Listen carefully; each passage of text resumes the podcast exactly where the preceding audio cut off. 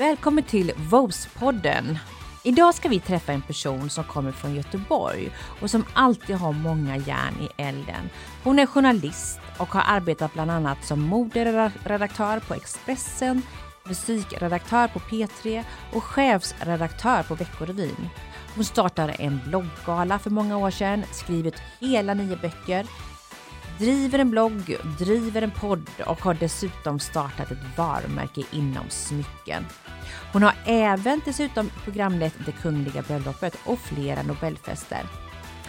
Det och mycket mer ska vi prata om i dagens avsnitt. Jag pratar såklart om Ebba Kleberg från Sydow.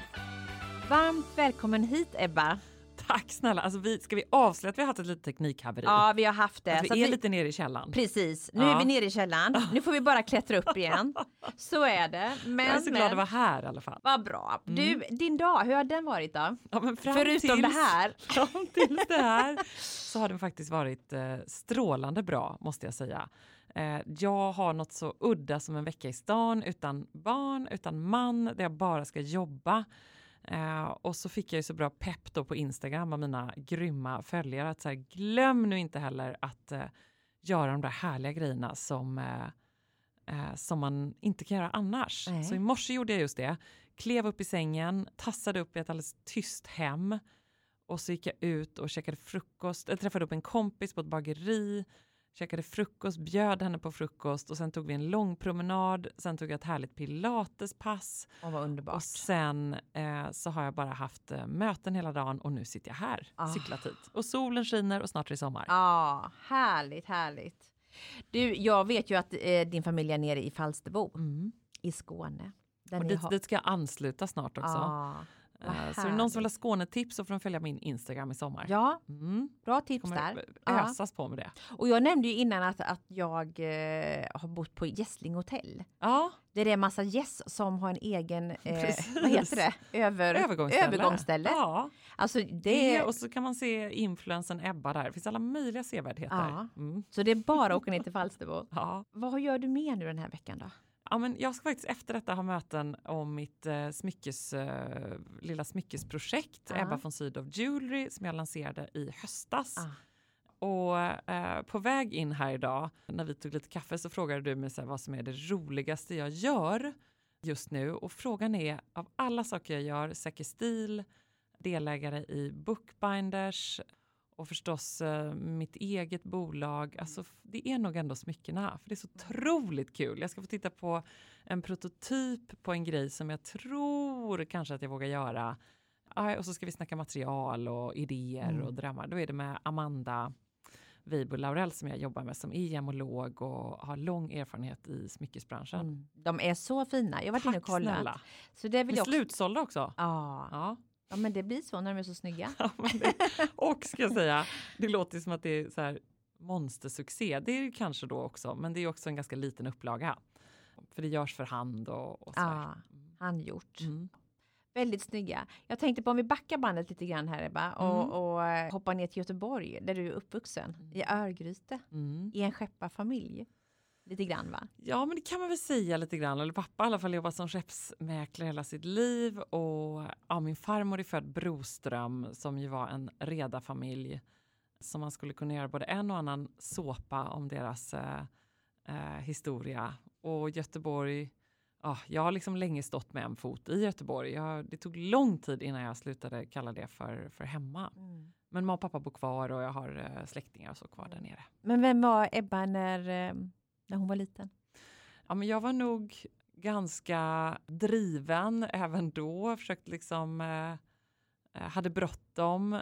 Jobbade mycket extra på eh, när jag gick i högstadiet och sen gymnasiet på studentradio, på tidningar, skrev kröniker. Eh, jag tror att jag, med risk för att säga en sån megaklyscha, jag är mitt bästa jag när jag har eh, eh mycket projekt på gång eh, samtidigt. Mm. Eller jag har nog aldrig haft något annat, så jag vet inte hur jag skulle vara annars. Nej. I och för sig. jag ska vara helt ärlig. Eh, men ganska otålig, nyfiken och eh, har alltid med mig det där lite grann att sådär äsch, hur svårt kan det vara? Ja. Jag får testa. Ja. Vad, jag tänkte efter gymnasiet då, mm. så drog du över till Boston. Mm, läste jag journalistik. Ja. Och sen så var jag faktiskt tillbaka i Göteborg en sväng och läste eh, mediekommunikationsvetenskap innan jag flyttade till Stockholm. En resa som jag så, trodde skulle bli för några år, men eh, där jag ju sen eh, blev fast. I och för sig så var det inte för att jag träffade en kille i Stockholm, utan jag träffade faktiskt min Johan på eh, ett bröllop på Marstrand mm. utanför Göteborg. Men han var ju från Stockholm och kunde absolut inte överhuvudtaget tänka sig att bo i Göteborg. Nej.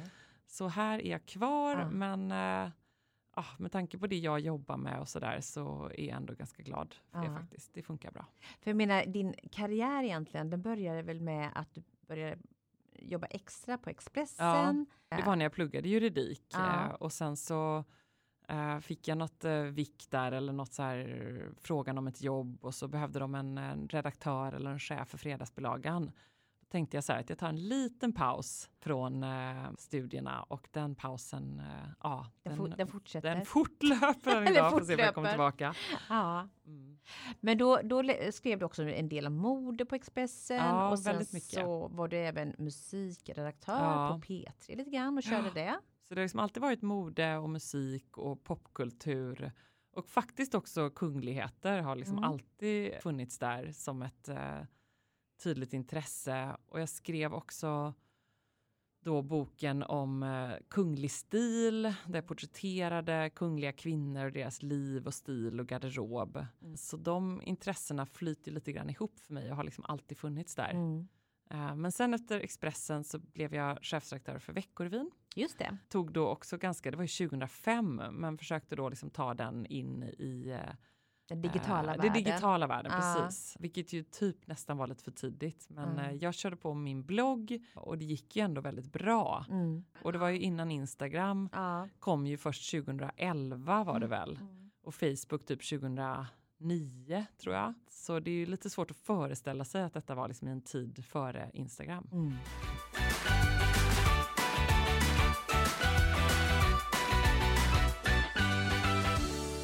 Jag tänker, du har ju ändå haft sociala medier ganska många år. Ja. Men det känns som att du har inte haft så mycket hat omkring dig som det kan lätt bli.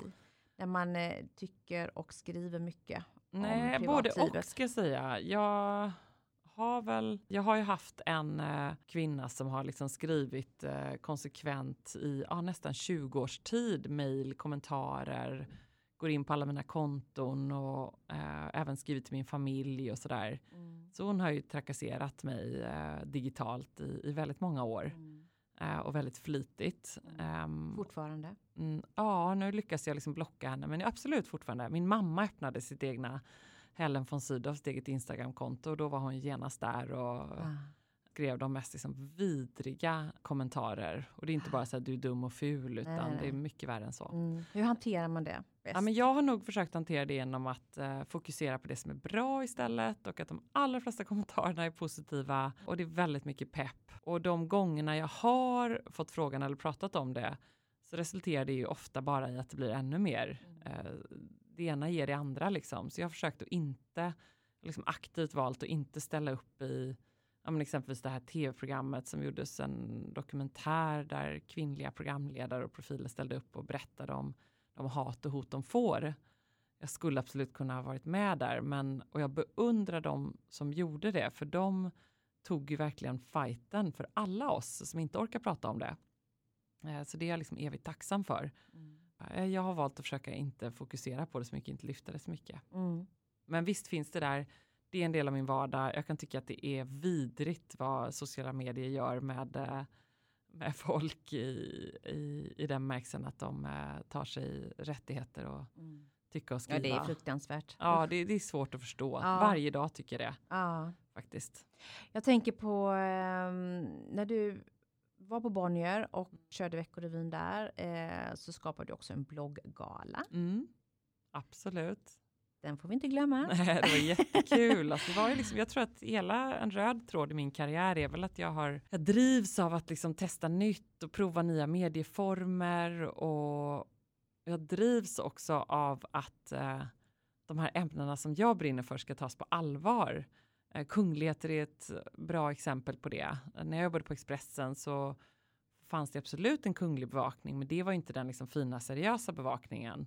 Utan det var ju på något sätt ekonomi, sport, utrikes, nyheter. Um, och kungligheter är något lite ytligt och, och glatt liksom. Uh, så det var men, väldigt lockande. Men som du fastnade för. Ja, jag tycker det är lockande uh. att just ta en sån typ av bevakning på, på allvar, göra den så bra man bara kan. Mm.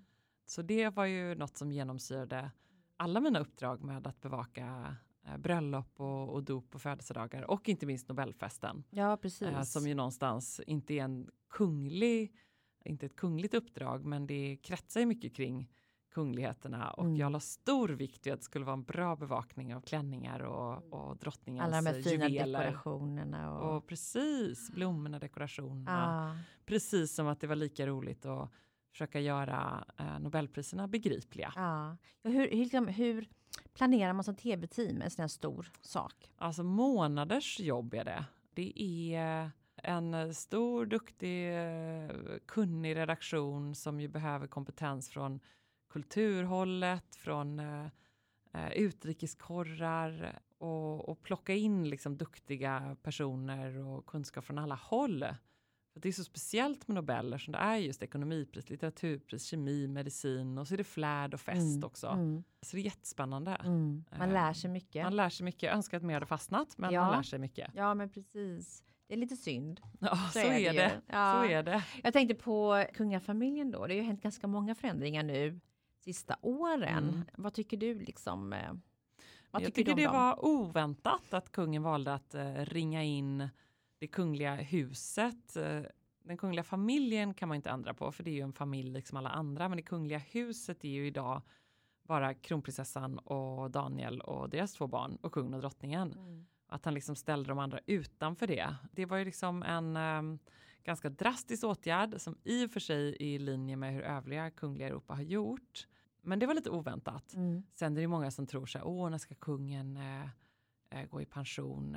Och det tror jag inte han kommer göra. Eh, han har alldeles roligt på jobbet. Ja. Helt klart. Hon får vänta. Ja, och hon gör ju redan, liksom, har ju redan fullt upp och jag skulle säga att hennes jobb är ju, kommer givetvis förändras av det, men ändå inte så mycket. Nej. Vad tror du blir, alltså vad hennes roll kommer bli eller kungafamiljens ja. överlag egentligen kommer bli framöver? Ja, men det är ju såklart eh, på ett sätt är ju kriser ofta eh, något som gynnar kungafamiljen eftersom vi då ja, så här har det historiskt i alla fall varit att då kan stödet öka för att man söker någon slags eh, stabilitet, kontinuitet och, och trygghet och mm. så här, de fasta punkterna i samhället. Allting kanske är upp och ner, men eh, ja, där är i alla fall eh, kronprinsessan på Haga slott och vinkar med flaggan på 6 juni. Huh, skönt, det är mm. någonting som är som det ska liksom. Kungen har hållit tal flera gånger under pandemin.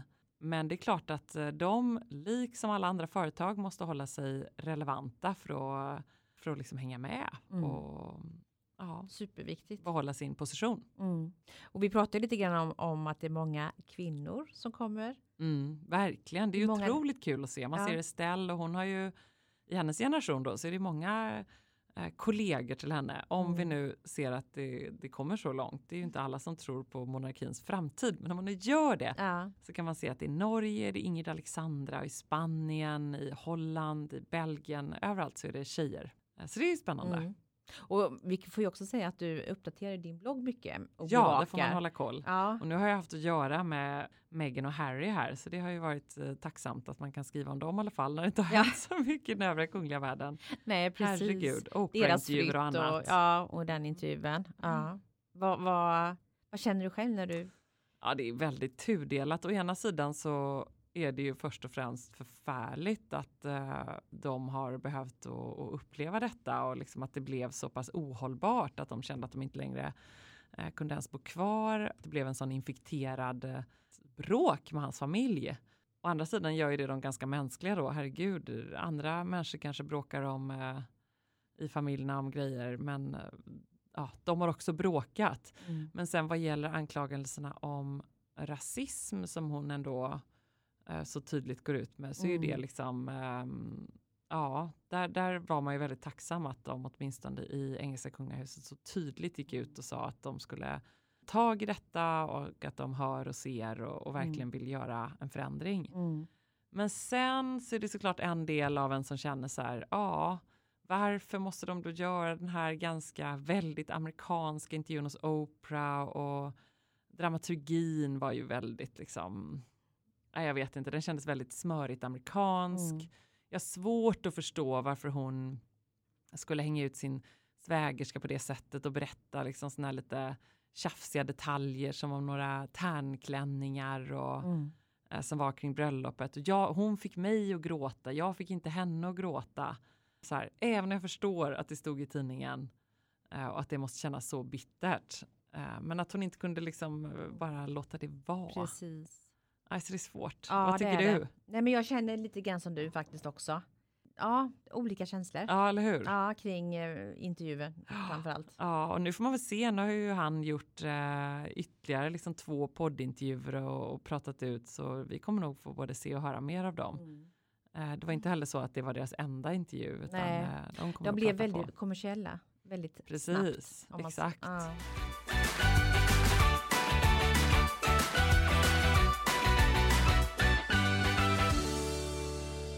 Nej, men du, jag tänkte också gå in på ditt andra intresse, mode, mm. som du arbetar ganska mycket med i olika format egentligen. Bland annat så har du ju Säker stil med mm. Emilia podden, Duporet. Med mm. Emilia, ja precis. Berätta lite grann om podden. Ja, men vi startade hela Säker stil-projektet egentligen för sex, sju år sedan kanske, när eh, jag hade ett bokkontrakt på ytterligare en modebok. Och så tänkte jag så här, vad ska jag hitta på? Jag hade redan skrivit Ebba stil några år tidigare och den hade funkat bra. Så kände jag ändå så här, jag var gravid med min första barn. Allt vad det gör med kroppen och stilen och tankarna. Och så kom jag ändå tänka på Emilia som var en bekant. Tänkte jag så här, fast jag kanske ska ändå bjuda ut henne lite och ringa henne och höra vad hon tycker. Och på den vägen är det. Vi fann varandra ganska snabbt. Hon hade sin artistkarriär bakom sig, var också gravid då med sitt mm. första barn, så vi var i samma fas i livet. Mm.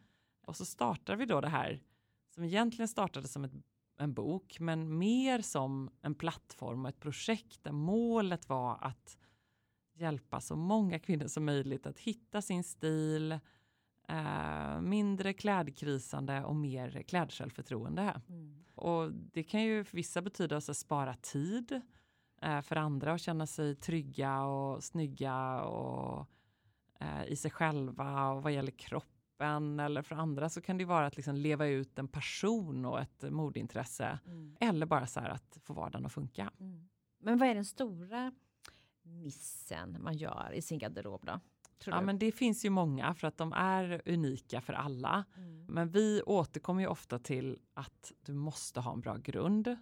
Eh, det är så viktigt att ha en strategi och jag brukar tipsa om att så här, hugg tag i en eh, kompis, eh, bjud hem någon eller bjud någon på middag och så tjänster och gentjänster.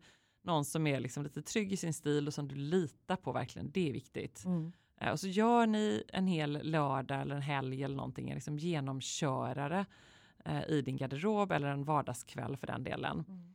Där man provar igenom allting, kolla på liksom problemområden, problemområde kan vara att du vet, ja men har du så här nio par jeans, ja det behöver ju ingen människa, mm. tänker jag då. Emilia håller inte med mig här, hon tycker att man behöver minst nio par jeans. Ja.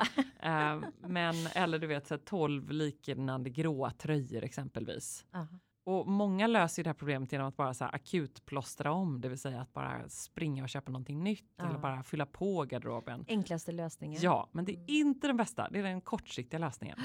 Så tänk om och hitta liksom din uniform, din outfit som du vet alltid funkar. Mm. Uh, och en sån ska du ha för festen, en sån ska du ha för jobbet, en sån ska du ha uh, för en så här vanlig gå bort till några kompisar uh, middag i sommar. det är oerhört viktigt att liksom ha de där säkra korten. Mm. Och då ska du inte bara ha en klänning, då ska du veta skorna till, den väskan till och så kör den där armyjackan över, då är jag redo. Mm. Och färger som passar, tänker färger jag med. som passar. I garderoben. Färger man trivs i.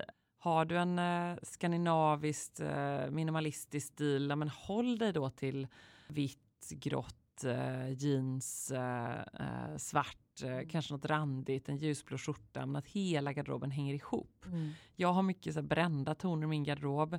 Nu sitter jag här förvisso i cykelbyxor, men eh, det får man göra i konsekvens av pandemin. Mm. Eh, men och en lite så här bränd eh, senapsfärgad tröja. Jag har mycket sådana lejongula och röda och rostiga toner. Mm. Som passar um, ihop då? Ja. ja. som passar ihop och som egentligen inte är så färger som jag som uh, kall blondin passar i. Men jag älskar de färgerna mm. och då blir det ju bra. Men jag kan tänka mig nu efter pandemin här, för att nu har man ju suttit ganska mycket och arbetat ja. hemma, man har haft mys, inga fester. brallan på, inga fester. Det har varit ganska bekvämt mode och det har kommit väldigt mycket kläder i det bekväma. Mm. Nu efter sommaren så kan jag tänka mig att många, kanske inte på heltid går tillbaka till arbetsplatsen, men ändå kommer vara där på plats mer. Vad tror du? Man har ju hört att det kommer vara mycket dressat ja. till, alltså kostymerna kommer tillbaka mycket mer som det har gjort lite grann i, nu. Ja, men jag tror att det finns en längtan efter det och ja. att få vädra alla sina festklänningar i sommar, att få klä upp sig. Men jag tror också att de som egentligen inte har en längtan efter det, det kommer vara helt okej okay också. Vi kommer se att det fortsätter med ett eh, snyggt sportinfluerat mode där du kan ha ett par leggings eh, på jobbet eh, med en, ja, med en liksom schysst stil. Mm. Eh, så jag tror att vi kommer lägga mer pengar på våra sportiga, mjuka, sköna hemmakläder. Det kommer mm. vi liksom fortsätta göra för de är ändå så pass viktiga. Innan var ju det liksom någonting som man bara så här, kanske bytte om till när man kom hem precis, om ens det. Och så kommer vi köpa tror jag, färre men värre bra ja, dressade kläder. Men vi får se, det ska bli mm. spännande. Ja, det ska bli väldigt spännande. Det hänger ju också ihop med liksom vad det blir för skifte med arbetsplatsen och hur, uh, hur det kommer se ut. Ja. Kommer vi gå tillbaka till som det var innan eller blir det liksom en, en ny, nya normala? Vi får se vad som händer.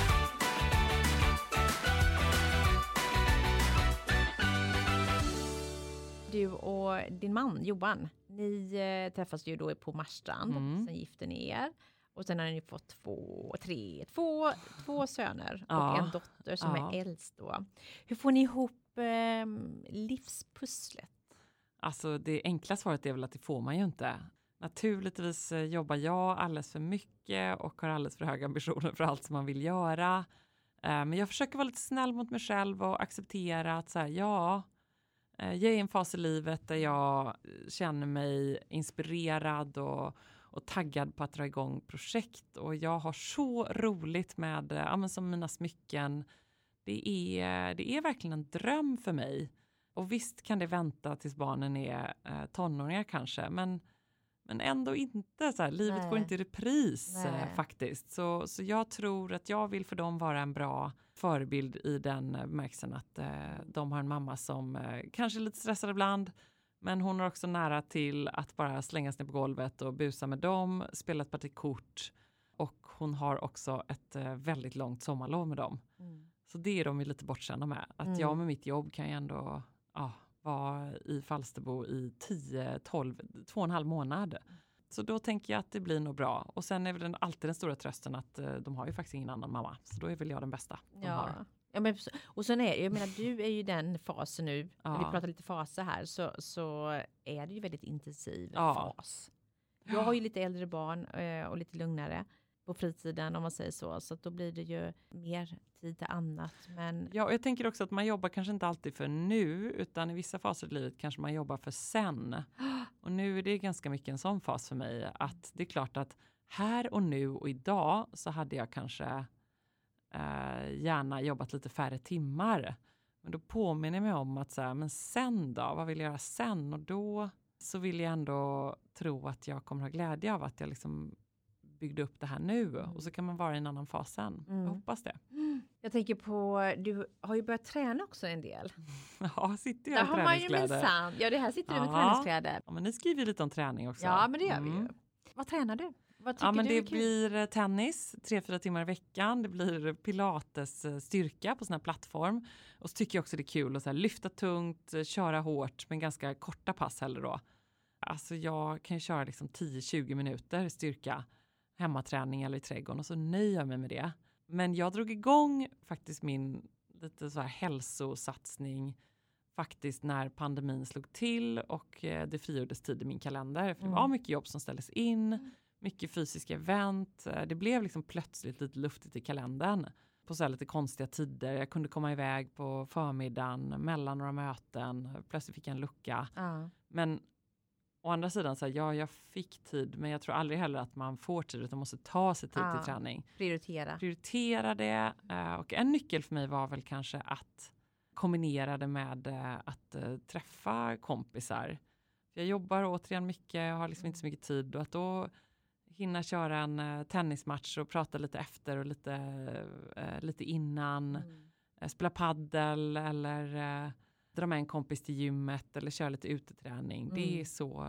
Det, blir, det är ju bra kombo. Ja, det är alltså, väldigt bra. Både träning det är det svårt att sluta. Ja, men så är det ju. Både träning och, och det sociala är ja. ju väldigt trevligt egentligen. Ja. Och just paddel och, och tennis och, och den, ja. de bitarna så, så är det ju där man umgås mycket också. Ja, men lite så har det blivit. Jag vet mm. inte, men jag tycker det är härligt. Mm. Så jag kommer väl vara en sån här jobbig typ i sommar då som så här, nu är det gympa före middagen här och så. Ja, dra med hela familjen. Komma. Nej, precis.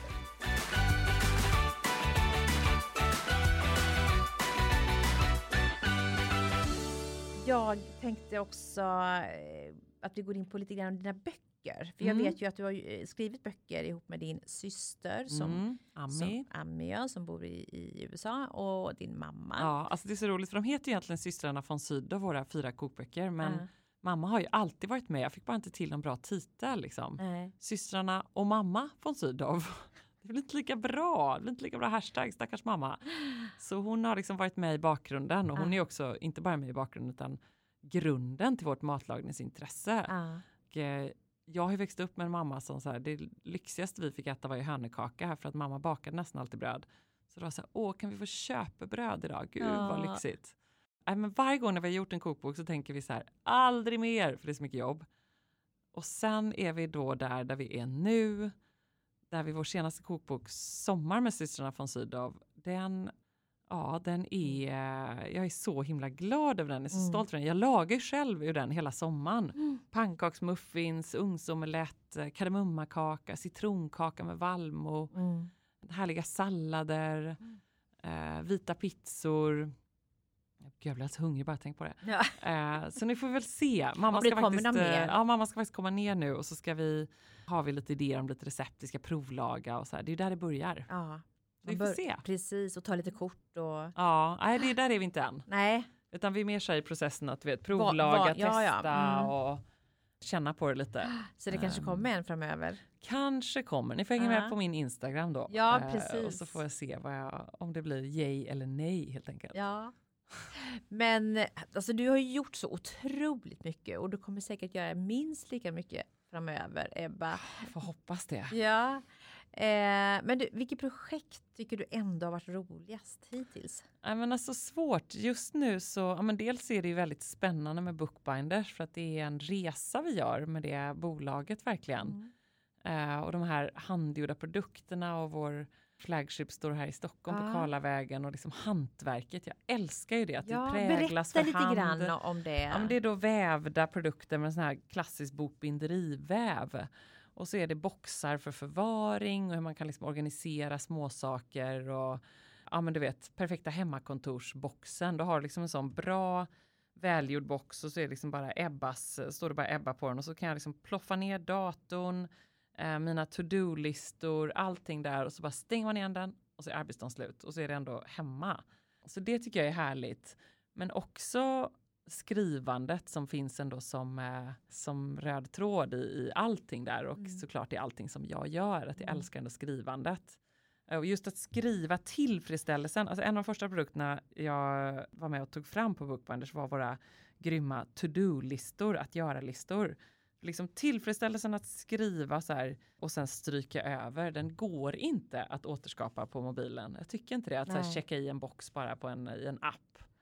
Eh, det är inte samma grej. Nej.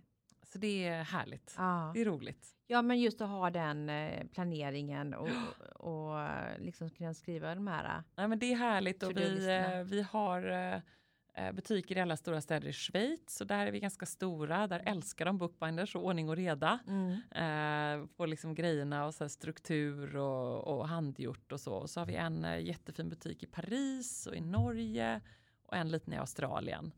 Eh, så vi får väl se. Och så har vi ju i Göteborg har vi fina rum för papper som jag älskar som är återförsäljare av våra grejer. Ja, ja. Så det är roligt. Och så ja. här på NK i Stockholm. Så ja. Nej, men det, jag längtar också efter att kunna resa och besöka de här platserna såklart. Ja, precis. Det förstår jag. Det kommer.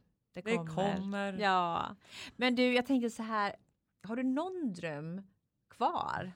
som, du, skulle, som du skulle vilja göra? Romanen, barnboken och ju, nu ska jag faktiskt, uh, måste jag sluta här för nu ska jag vidare till ett möte just med uh, smyckesprojektet här för att titta på en ny ah. prototyp.